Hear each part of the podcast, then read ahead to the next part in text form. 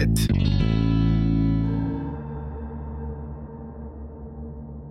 Görünmezlik ayeti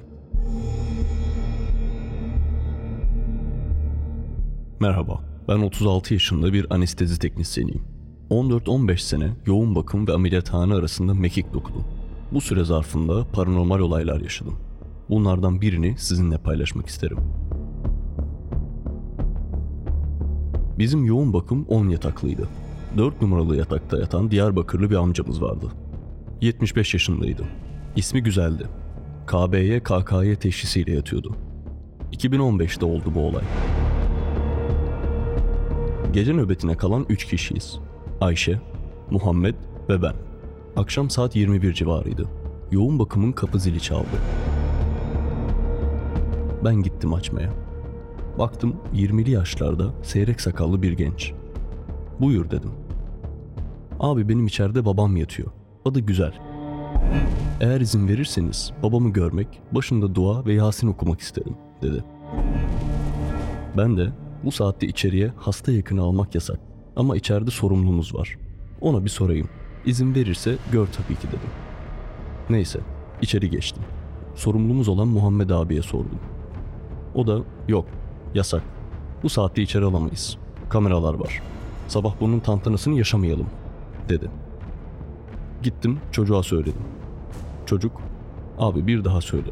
Belki bu defa müsaade eder dedi. Tekrardan içeri gittim. Muhammed abi ısrar ediyor dedim. O da olmaz yasak alamayız içeri dedi yine. Çocuğa gene kardeşim izin vermiyor kusura bakma dedim. Hemen omzuma dokunup abi Allah'ın hakkı üçtür. Sen bir daha söyle. İzin vermezse ben içeri girerim dedi. Hasta yakını psikolojisi işte. Tekrardan sordum. Gene izin vermedi. Çocuk, abi sen yaptın yapacağını. Sağ ol. Allah razı olsun senden deyip gitti.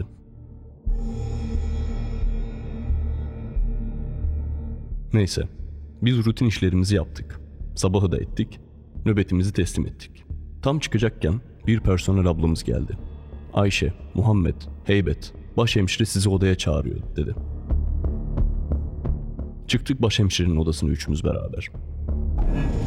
Başhemşire bize bakarak akşamları hasta yakınları içeri almanın yasak olduğunu bilmiyor musunuz dedi. Biz de yasak olduğunu biliyoruz ama kimseyi içeri almadık dedik. Emin misiniz dedi. Eminiz dedik. Kimseyi almadık. Başhemşire bilgisayarın monitörünü bize çevirerek bu ne o zaman dedi. Güvenlik kamerası kayıtlarını izlettirdi. O kişi içeri girmiş. Babasının başına gidip duasını, Yasin'ini okumuş. Biz de masada oturmuşuz. Önümüzden geçerken selam vermiş bize. Biz de selamını almışız. Çıkarken de aynı. Yine bize selam vermiş. Kayıtlarda öyle gözüküyor. Ama normalde öyle bir şey yapmadık. Görmedik abla diyoruz. Vallahi almadık. İçeri girmesi imkansız. Çünkü oraya gelebilmesi için üç kapıdan geçmesi lazım. Ve o kapılar mekanik kartla çalışan kapılar. Başhemşireye yalvarıyoruz. Vallahi billahi almadık içeriye. Kadın, size mi inanacağım yoksa gözlerime mi? Adam içeri girmiş, önünüzden geçiyor, hala almadık diyorsunuz. Biz tabii iptal. O adamı biz içeri almadık ve girmedi de. Kayıtlarda nasıl böyle görünebilir? Bu olaydan sonra birkaç hocaya sordum. Kimse cevap veremedi. En son birine sorduk. O da Kur'an'da bir ayet var. 9 defa üst üste okuduğun zaman giremeyeceğin hiçbir yer yok. Ama o ayeti ben bile bilmiyorum. Böyle bir ayet var. 9 defa üst üste okuduğun zaman tüm kapılar açılıyor sana, dedi. Olayda adı geçen ve hikayeyi anlatan hemşirenin sözünü ettiği ayet muhtemelen Yasin suresinin 9. ayeti.